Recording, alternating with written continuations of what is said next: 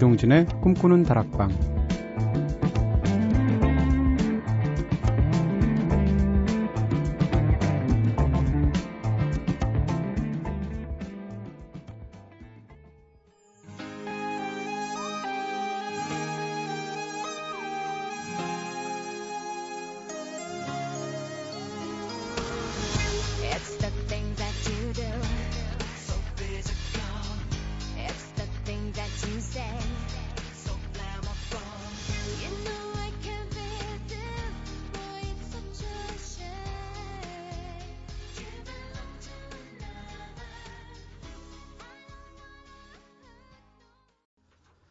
안녕하세요 이동진입니다. 이동진의 꿈꾸는 다락방 오늘 첫 곡으로 들으신 노래는 스텝스였죠.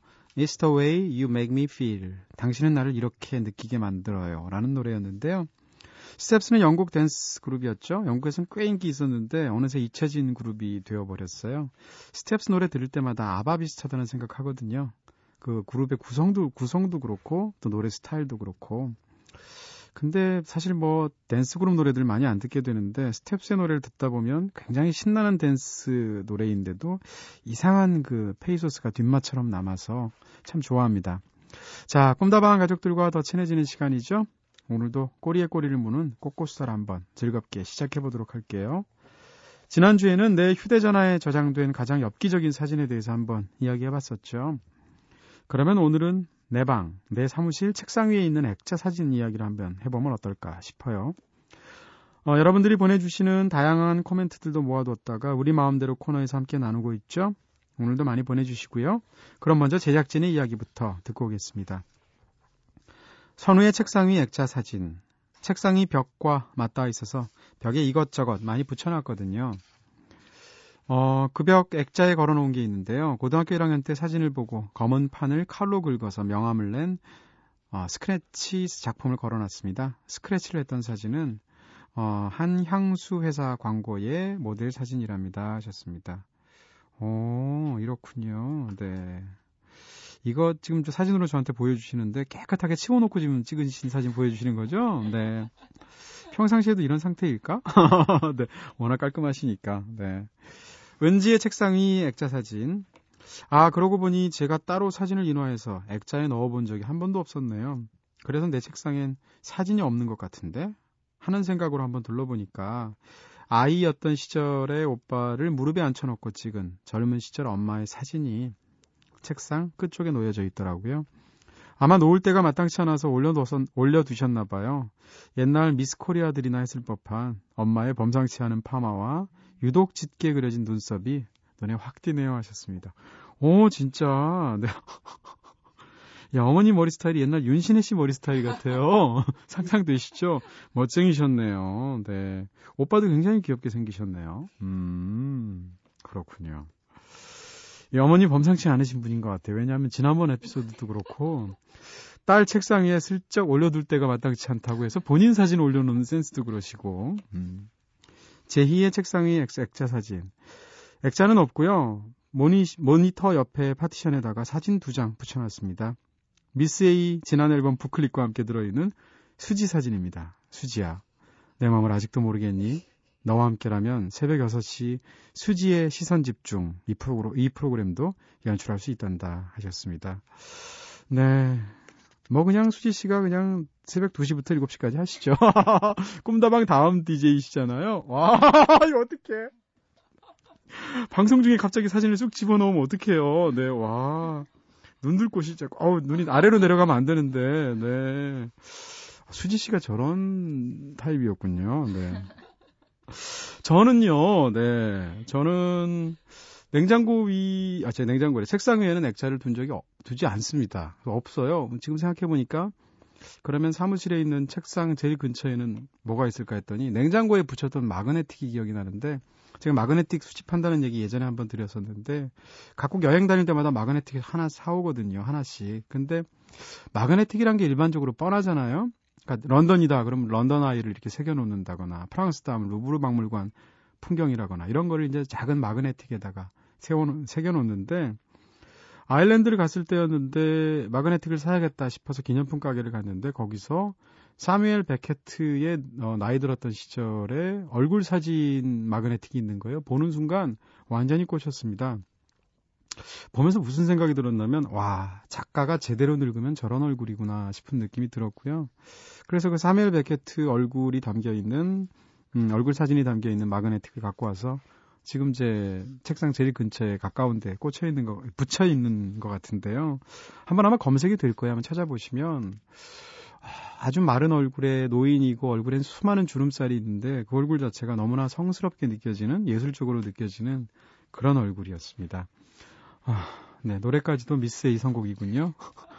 노래도 심지어는 마스타일.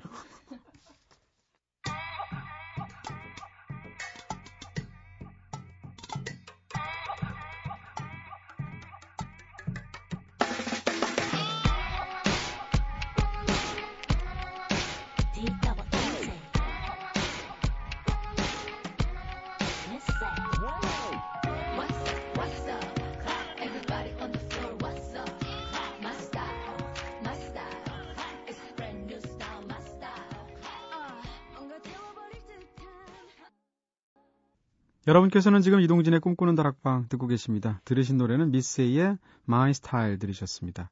노래 듣는데도 수지 목소리만 들리는 것 같은 느낌이. 네. 자, 꿈다방 앞으로 보내주신 이야기들 함께 나눠볼게요. 꿈다방 게시판을 통해서 김새누리님께서 야 이름을 그럼 영어로는 뉴월드시겠어요? 안녕하세요. 외국 생활할 때 밤에 집에 돌아와서 이것저것 하면서 유희열 씨 방송 틀어놨었거든요. 그때 알게 된 이동진님. 최근에 한국도 들어오고 겸사겸사 안 좋은 일도 있고 해서 마음에 여유가 없었거든, 없었는데 이렇게 쉼터를 찾은 것 같아서 너무 좋습니다. 바쁜 마음에 라디오 안 듣고 있다가 라섹 수술하면서 며칠간 눈을 뜨지 않고 생활하다 보니까 오랜만에 자연스럽게 라디오를 들었어요. 이것저것 듣다가 이동진님 방송 듣고 얼마나 좋았는지 모릅니다. 소개팅을 나갔는데 예전에 남몰래 좋아했던 아는 남자 나온 그런 기분? 그냥 너무 반갑기도 하고 좋아서 사연 남겨봅니다. 별다른 이야기가 없어서 방송에는 안 나올 것 같다는 생각도 드는데요. 힘들지만 그럼에도 불구하고 라디오 들으면서 힘내야겠죠 하셨습니다. 아니 제 칭찬한 사연인데 저희가 안 읽어드릴 리가 있나요? 네, 100% 읽어드리고요. 예전에 남몰래 좋아하셨다고 그러는데 이제는 남 알게 좋아해 주시고요. 사연도 많이 올려주시고요. 감사드리고요. 그나저나 유희열 씨 요 즘 뭐 하나 궁금해지네요. 네, 라디오 방송 그만두실 때 음반 준비하신다는 얘기였는데 그 벌써 지금 벌써 한 1년 반 지나가는데 음반 준비는 잘 되고 있는지 꿈다방 미니 게시판을 통해서 임영신 님께서 저는 일하느라고 스마트폰으로 듣기만 하고 있답니다. 잠들기 아까운 시간이죠 하셨습니다. 음 특히 뭐라고 그럴까요? 이렇게 좀 삶이 아름답게 느껴질 때 잠드는 시간 굉장히 아깝게 느껴지는 것 같아요. 근데 나이를 먹으니까 저는 잠자는 시간이 제일 좋더라고요. 꿈다방 미니 게시판을 통해서 홍미라님께서 얼마 전 첫사랑을 만났습니다. 8년째 보고 싶어 하다가 만난 그 사람. 예전의 느낌과 많이 달랐습니다. 대학 시절 항상 활기차고 자신감 넘치는 그 사람이 어쩐지 힘이 없어 보였거든요. 그때 그 느낌으로 간직할 걸 그랬나요? 하셨습니다. 이런 사연 읽게 되면 저절로 피천득 씨의 수필 떠오르죠. 네. 마지막 세 번째는 아니 만나는 이만 못했다는 그 수필들이 생각이 나는데 첫사랑은 사실 첫사랑이 그 자체로 아름답기도 하지만 네, 살면서 세월이 가면서 마음속에서 자꾸 윤색이 되잖아요. 그래서 더 아름다운 건데 그런 모습들이 오랜만에 만나면 살짝 깨지는 느낌도 있죠. 다가와서 그댄 나를 안아줘요 혼자서 너무 작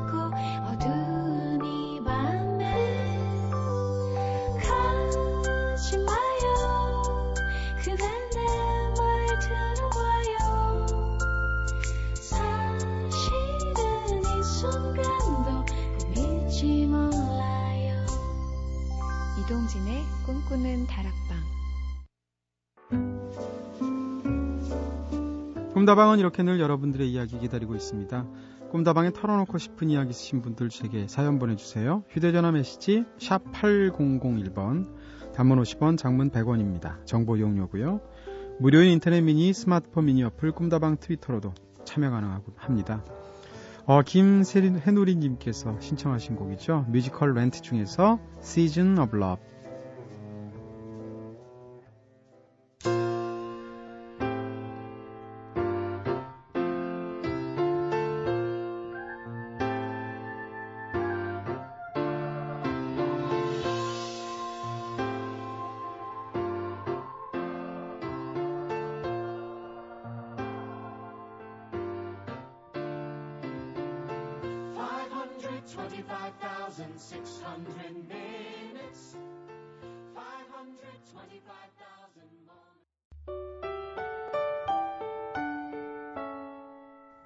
2시 이동진의 꿈꾸는 다락방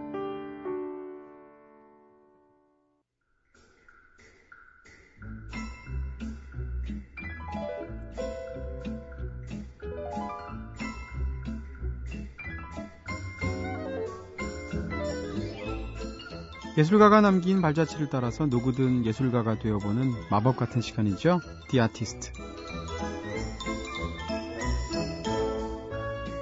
삶을 풍요롭게 하고 우리들에게 끊임없이 자극을 주기도 하는 예술가들의 이야기 나누는 시간이죠. 지난주 방송에서는 목소리 하나로 전 세계를 사로잡은 불멸의 샹송 가수 에디트 피아프의 불꽃 같은 삶에 대해서 함께 들여다봤었죠. 방송 들으시면서 옛 추억에 잠기시는 분들이 특히 많으셨어요. 꿈다방 미니 게시판으로 김희선님께서 에디트 피아프의 일대기를 그린 영화를 보면서 참 많이 울고 그 여운이 오래도록 지속되었던 기억이 나네요. 슬프도록 아름다운, 아름답도록 슬픈 그녀의 삶 때문에 말이죠. 라고 하셨습니다. 이제는 에디트 피아프 생각하면 마리온 코티아르 저절로 떠올라요.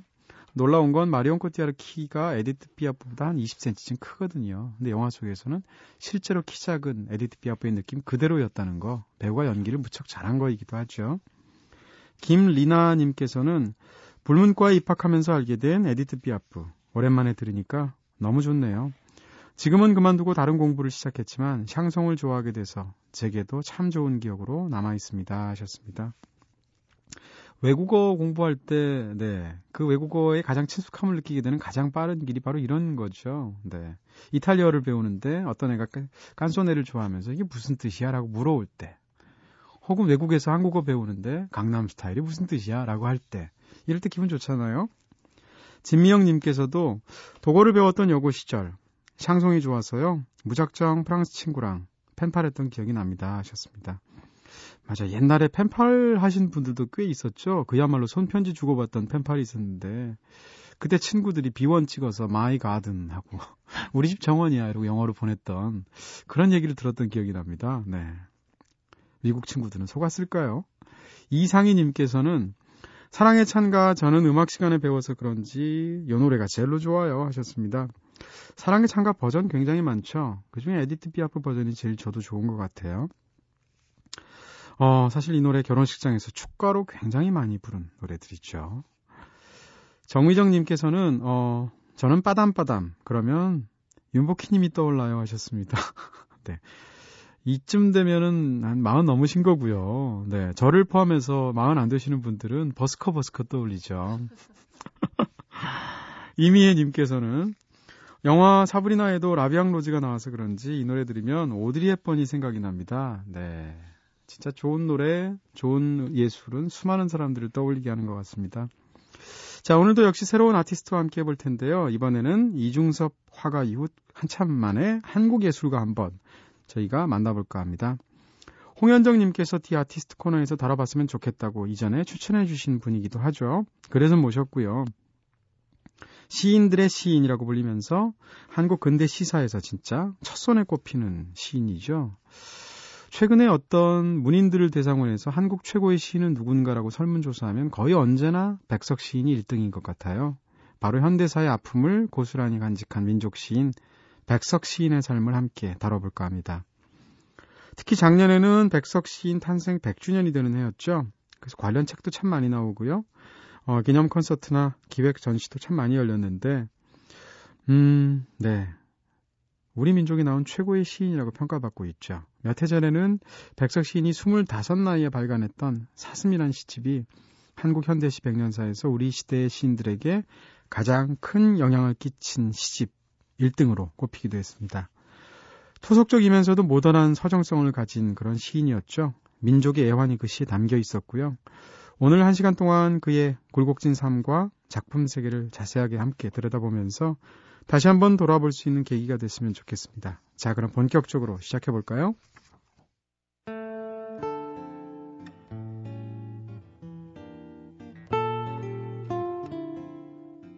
모가지가 길어 슬픈 짐승이여 언제나 점잖은 편 말이 없구나 관이 향기로운 너는 무척 높은 족속이었나 보다.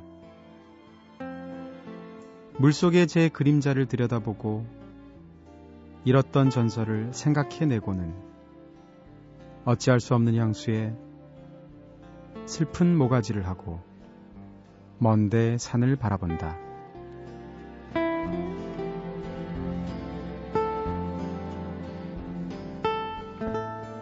네, 너무나도 유명한 시죠? 네, 노천명 시인의 대표작 사슴이었습니다. 어, 당시에 시인이면서 기자 생활을 하기도 했던 노천명 시인이 백석 시인과 서로의 시에 대해서 1930년대에 대화할 기회가 참 많았다고 하는데요. 그러면서 노천명 시인은 점차 백석 시인의 시와 풍모 그리고 인간 됨됨이까지 흠모하게 되었다고 합니다. 백석 시인이 잘생긴 것하고도 무관하지 않을 것 같고요. 그래서 우리가 잘 아는 사슴이란 이 시는 노천명 시인이 백석 시인을 떠올리면서 그를 위해서 지은 시라고 알려져 있죠. 이 밖에도 백석의 시가 가지는 아름다움에 화답하는 형식으로 백석의 표현들을 섬세한 여성의 감, 감정으로 승화시키는 시들을 많이 발표했었다고 하는데요. 어, 노선명, 노천명 시인뿐만이 아닙니다. 윤동주 시인 역시 백석의 시집을 필사해서 항상 소지하고 다니면서 문학적인 깊이를 더하고 또 시 안에 담긴 민족 정신 같은 것을 마음속에 새기고자 했다고 하는데요. 이 밖에도 김기림 시인 그리고 신경림 시인의 작품에도 절대적인 시적 영감을 불어넣어 주었다고 하죠. 심지어는 아동문학가인 강서천 같은 아동문학가라든지 이중섭과 박수근 같은 화가의 작품 속에까지 직접적인 영향을 미쳤다고 합니다.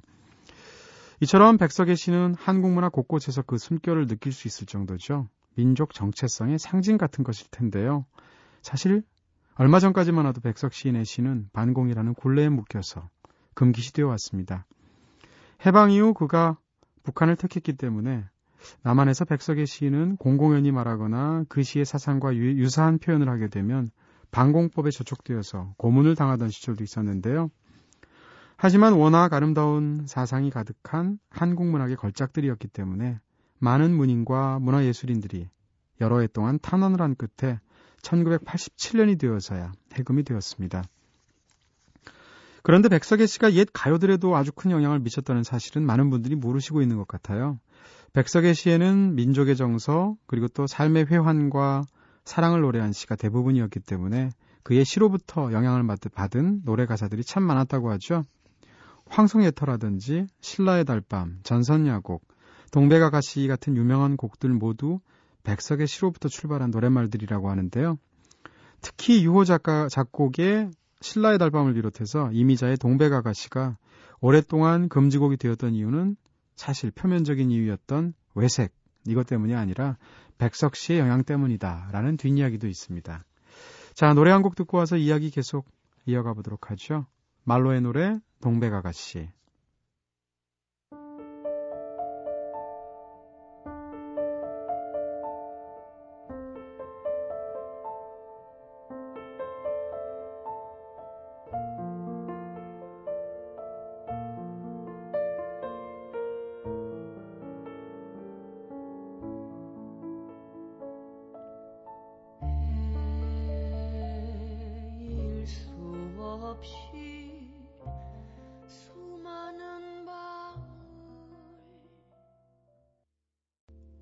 네, 말로의 노래 동백아가씨 들으셨습니다. 여러분께서는 지금 이동진의 꿈꾸는 다락방 듣고 계십니다. 동백아가씨도 말로가 불러서 또 다르게 들리기도 하고 또 제가 백석 시인 얘기를 들려드려서 또 다르게 들리기도 하셨을 것 같아요. 오늘 디 아티스트 코너에서는 시인들이 사랑한 시인 백석의 자취를 발자취를 따라서 함께하고 있죠. 자, 이제는 백석 시인의 삶 속으로 한번 파고 들어가 보겠습니다. 백석은 매우 남다른 삶을 살다 간 사람이라고 할 수 있을 텐데요.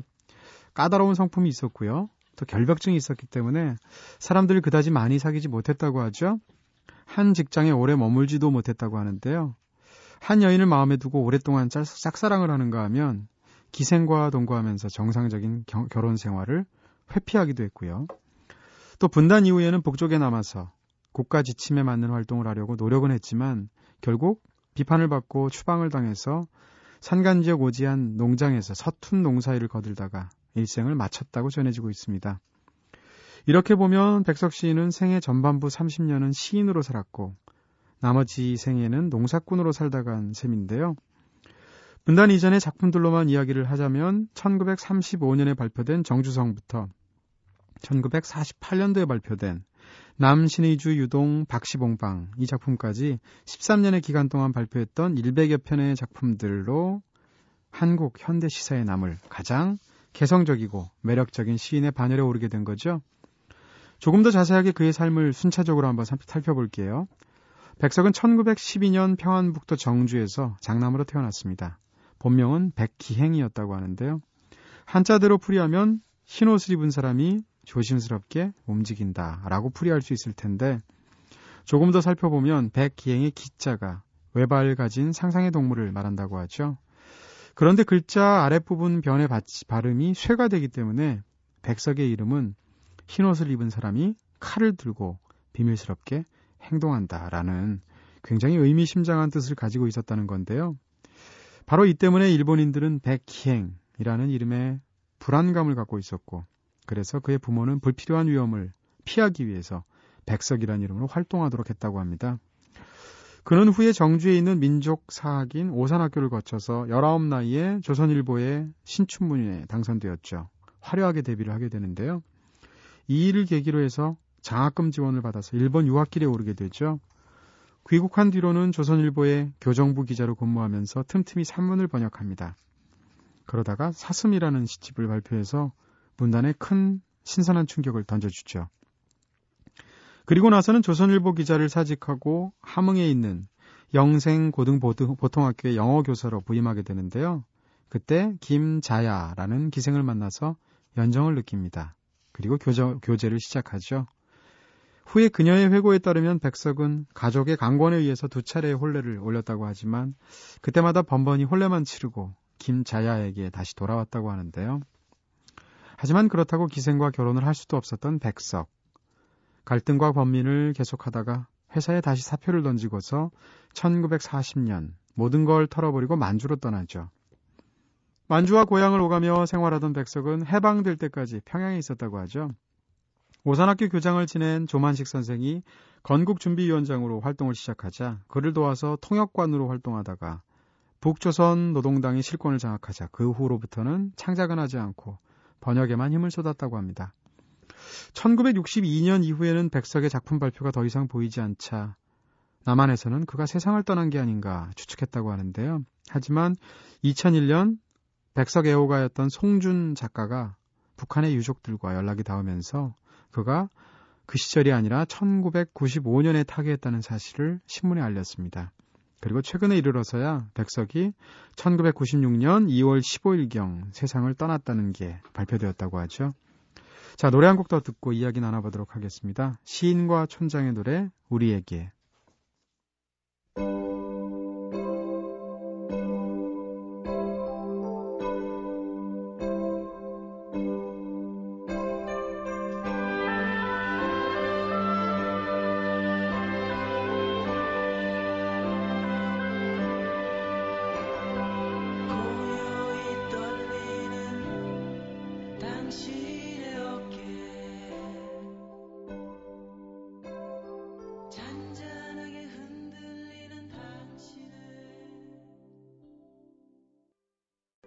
네, 다들 많은 분들이 백석 시인의 최고 시로 나와 나타샤와 흰당나귀 많이 꼽으시는데 저도 백석의 시인 시들 중에서 제일 좋아하는 작품이 바로 이 시입니다. 앞서 백석과 함께 생활했었던 기생 김자야가 바로 이 시에 등장하는 나타샤의 실제 모델이라고 추측하는 사람들도 많다고 하죠. 자, 그럼 여기서 그의 대표작 나와 나타샤와 흰 당나귀 여러분과 함께 나누고 나서 이야기 계속 이어가도록 하겠습니다.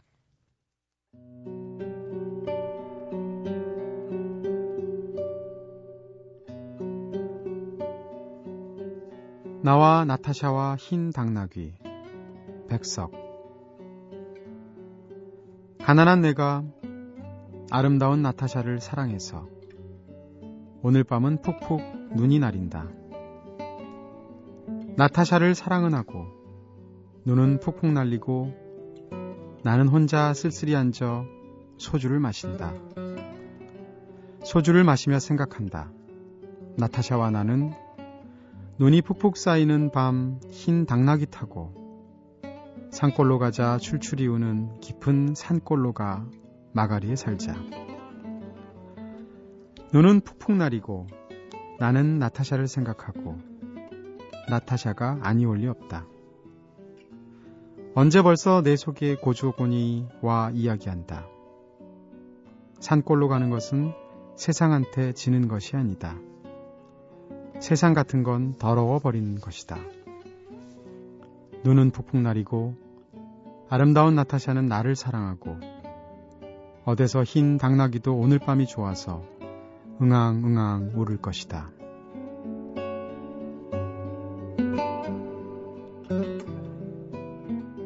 네, 요즘처럼 눈이 많이 오는 풍경이면 이 시를 들으면 더더욱 더 무엇인가 상상이 드는 느낌들이 있죠.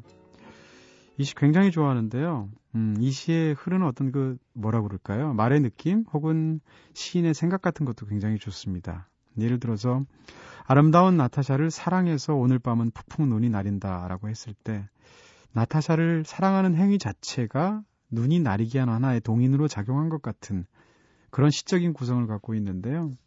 그런 면에서도 네 굉장히 멋진 시라는 생각들을 들고 있습니다. 실제로 이 시는 집안의 강권에 의해서 홀레를 치르기는 했지만 아까 말씀드린 대로 다시 함흥에 있는 김자야에게 도망치곤 했던 바로 그 시기에 쓰였다고 하죠. 자신의 상황에 대입해서 어느 눈 내리는 밤 세상의 관습과 구속에서 벗어나서 사랑하는 사람과 더불어 깊은 산골로 숨어 들어가서 그들만의 삶을 이루는 낭만적인 꿈을 꾸었던 게 아닐까 생각해 봅니다. 나와 나타샤와 흰 당나귀를 소재로 해서 작곡된 노래도 있죠. 김현성 씨의 노래 나와 나타샤와 흰 당나귀.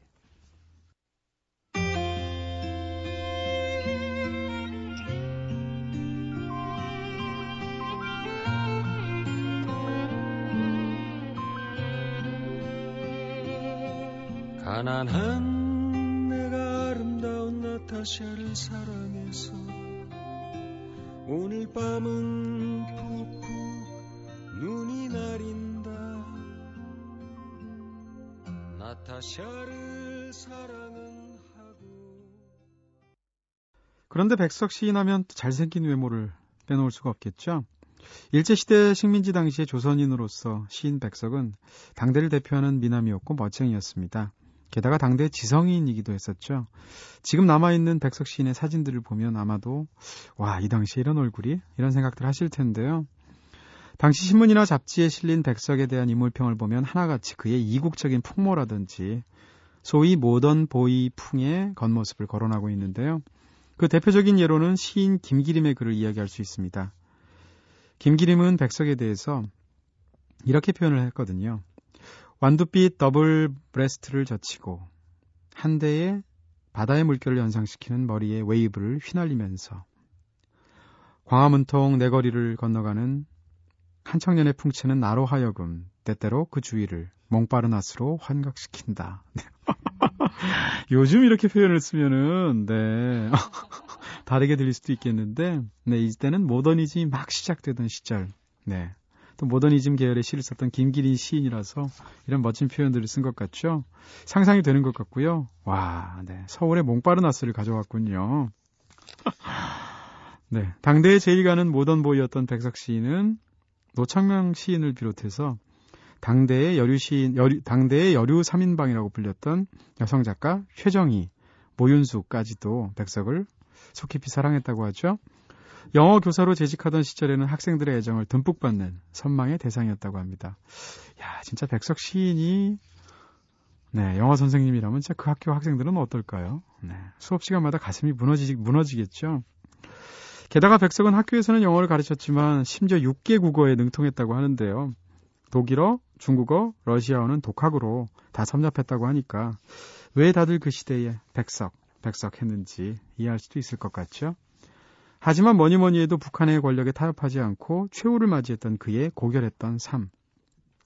민족의 정체성과 위상을 높여주었던 아름다운 시야말로 백석 시인이 반세기가 지난 지금까지도 끊임없이 사랑받을 수 있게 하는 이유가 아닐까 생각해 보게 됩니다. 폰부스의 노래 들을까요? 별빛에 젖어.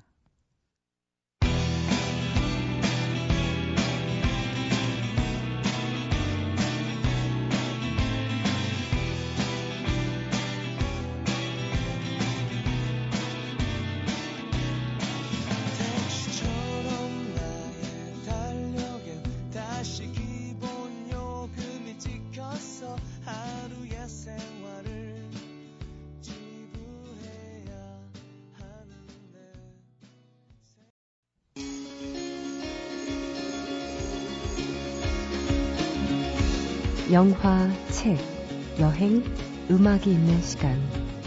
꿈꾸는 다락방.